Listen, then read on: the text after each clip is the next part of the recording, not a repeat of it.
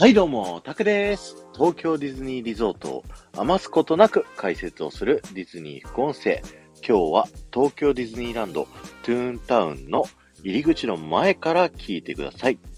こちらにあるですね、トゥーンタウンは1996年4月の15日にですね、あの、オープンをしたんですけれども、実はね、あのートゥーンタウンオープンにまつわる面白いストーリーがあるので、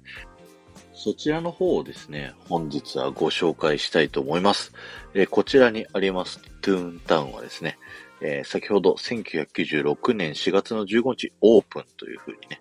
えーお話しさせていただいたんですけど、実はもともと東京ディズニーランドが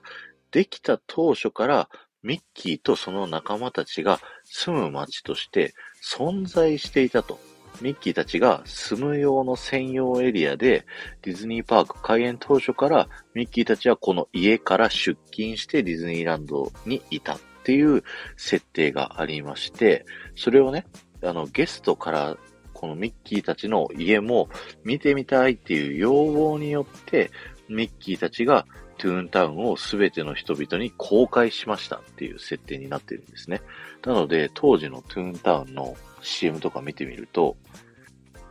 4月の15日大公開という風にね、こうなっているんですよね。いや、そういったね、こだわりがすごい面白いなと思いましたので、今回はご紹介させていただきました。また、トゥーンタウンはですね、あの、入っていただくとですね、3つのエリアに分かれております。えー、右側にあるエリアがですね、ミッキーたちが住んでいる家があるエリア、えーっと、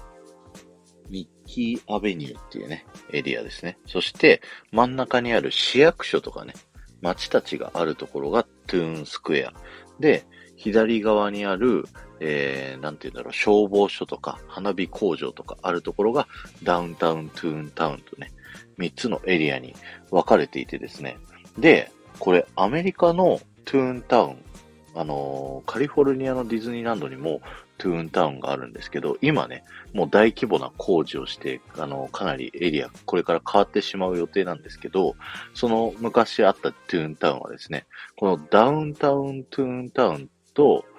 えーミッキーアベニューのね、こう、位置関係が左右逆なんですよね。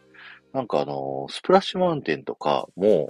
あの、アメリカのディズニーと日本のディズニーで、右回りと左回りが違うとかね、あったりするので、ここが左右違うっていうのは、あえてやってんじゃないかなって思うんですよ。ただその原因はね、僕ちょっといろいろ調べても見てもわかんないので、